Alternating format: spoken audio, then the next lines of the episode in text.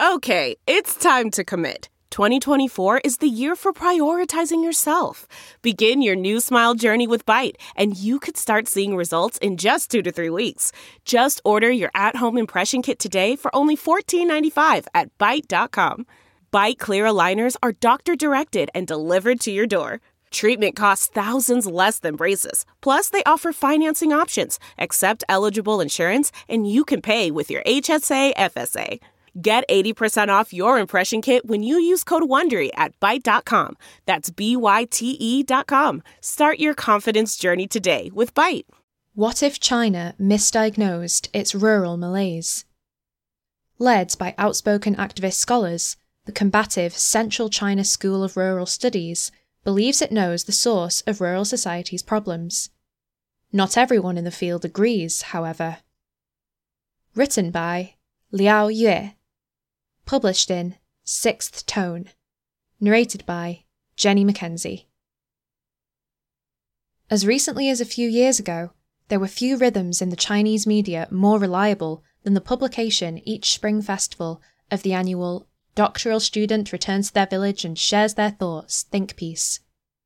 At the start of each new year, media outlets across China would find a newly minted PhD headed home to the countryside for the holiday and ask them to share their thoughts on the rural life they had worked so hard to escape. The details varied from case to case, but the overarching narrative never changed. Villages were stagnating after the exodus of promising young people, extended family ties were fraying under the pressures of modernity, and traditional morals and order were collapsing. It's a story that, if not quite as old as time, at least dates to the explosive urbanization kicked off by China's reform and opening up policy. But while scholars of rural studies all agree that the past 40 years have radically remade China's countryside, there is still no consensus on how these changes should be interpreted.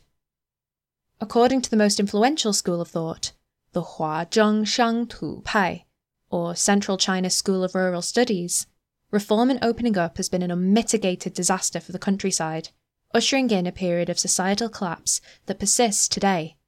The group takes its name from the Rural Issues Research Center at Central China Normal University, where members, including prominent and outspoken scholars like He Xuefeng, first coalesced in the 1990s. Today, it is more often known simply as the Rural School. Loosely organized around the implacable He, the group dominates discussions of rural issues in contemporary China arguing in favour of privileging local, or indigenous, perspectives, adopting pragmatic solutions to the problems of rural life, and rejecting Western theories as ill suited to China's unique context. In 2020, the rural school's criticisms of a village merger program in the northern province of Shandong went viral, triggered a nationwide debate, and eventually led the province to partially suspend the program. At the core of the rural school's philosophy is the concept of atomization, a term used by the group's members to sum up the fractured state of rural Chinese society today. In an atomized countryside, social ties are weak and individuals isolated, with catastrophic results for the rural society's capacity for self organization, grassroots governance, and the ability to enforce traditional norms and morality. In this, the rural school stays faithful to the work of the pioneering 20th century sociologist Fei Xiaotong, who held that traditional Chinese villages were acquaintance societies composed of face to face groups and founded on Confucian ethics. They see the unprecedented mobility of the past 40 years as having led to the gradual disintegration of these acquaintance societies, with relations between people in the countryside increasingly resembling the atomized, stranger societies found in cities. Borrowing a metaphor from Karl Marx, the rural school scholars like to compare these atomized societies to a bag filled with potatoes. There are no organic, diverse connections between individuals, and individuals have trouble forming a sense of belonging or taking collective action beyond the nuclear family unit. As the rural school sees it, the various problems that have emerged in rural China since the reform and opening up can all be traced back to the atomization and alienation of relations between acquaintances and face to face groups brought on by the country's market reforms. The solution, therefore, must involve the bolstering of grassroots organs, the reconstitution of rural collectives, and the improvement of rural society's capacity for self organisation. Although the sheer volume of the rural school's arguments risks drowning out all opposition, not every Chinese scholar accepts the idea that atomization is a new or unique phenomenon. Anthropologist Zhao Xudong, for example, has offered one of the sharpest criticisms of the rural school's arguments. In essence, Zhao believes that the rural school's view of traditional village life is overly influenced by Fei's acquaintance society concept. But this was just one element of a far more complex argument Fei was making about Chinese society. In traditional villages, there were not just acquaintances, but also strangers, and relationships between villagers were not always predicated on tenderness and trust. Indeed, the various bizarre and shocking phenomena He Xuefeng likes to cite in support of his claims, such as theft, pyramid schemes, and the stabbing of close relations in the back, were hardly unheard of in villages prior to reform and opening up. At its core, Zhao's argument is that the traditional rural society is not necessarily the antithesis of atomization described by He and other rural school scholars. Moreover, he believes the rural school's concept of atomization is predicated on an overly simplistic and dichotomic view of city versus countryside. According to He and other rural school scholars, the city and countryside are totally independent entities representing two opposing ways of life.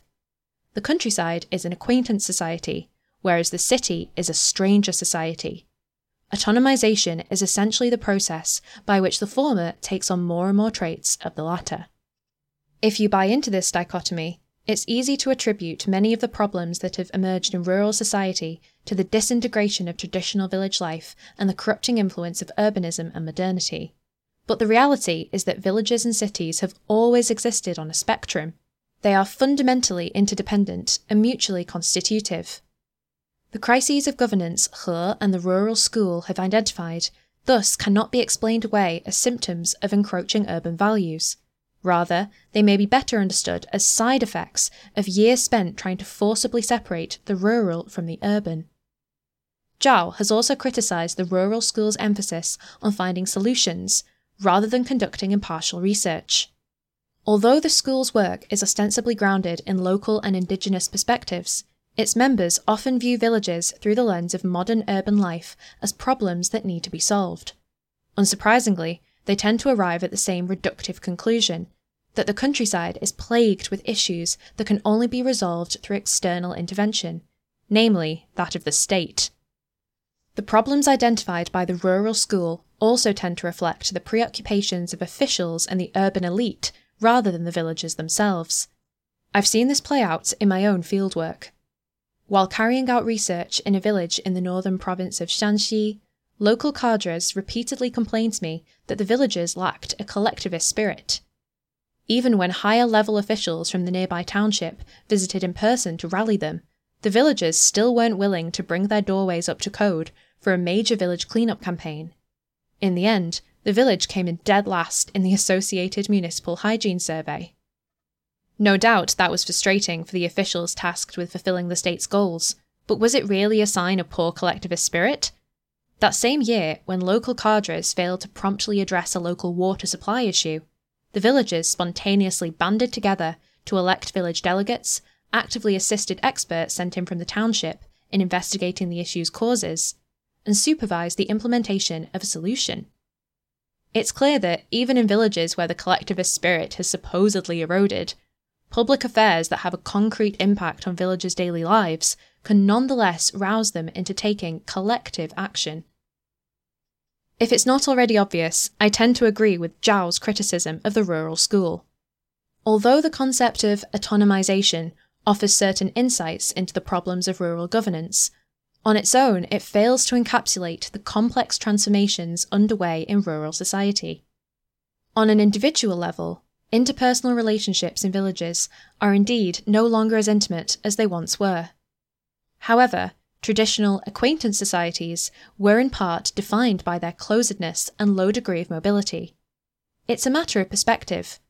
He, the disintegration of interpersonal relationships in the countryside is a symptom of modernity, to Zhao, rural society was always atomized, only that atomization used to be confined to the regional level, as villages existed in relative isolation from each other.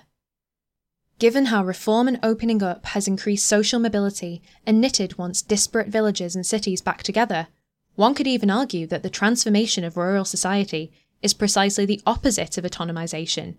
The atoms, no longer cordoned off from each other, are colliding, releasing the pent up energy of rural society. Furthermore, the solutions proposed by the rural school, such as expecting the state to bolster villages' capacity for self organisation, are also full of contradictions. From the perspective of a centralised government, atomised social relations may be disadvantageous to rural governments, but any increase in capacity for grassroots organisation could also pose a risk to centralised rule. Organisations based on native place, kinship ties, and folk beliefs, once common throughout the Chinese countryside, have been repeatedly suppressed, supposedly because they were antithetical to modernization. Viewed in this light, atomization is perhaps not the cause of contemporary rural society's woes. Rather, these problems result from the challenges of adapting China's centralized mode of governance to the rapid transformation of rural society.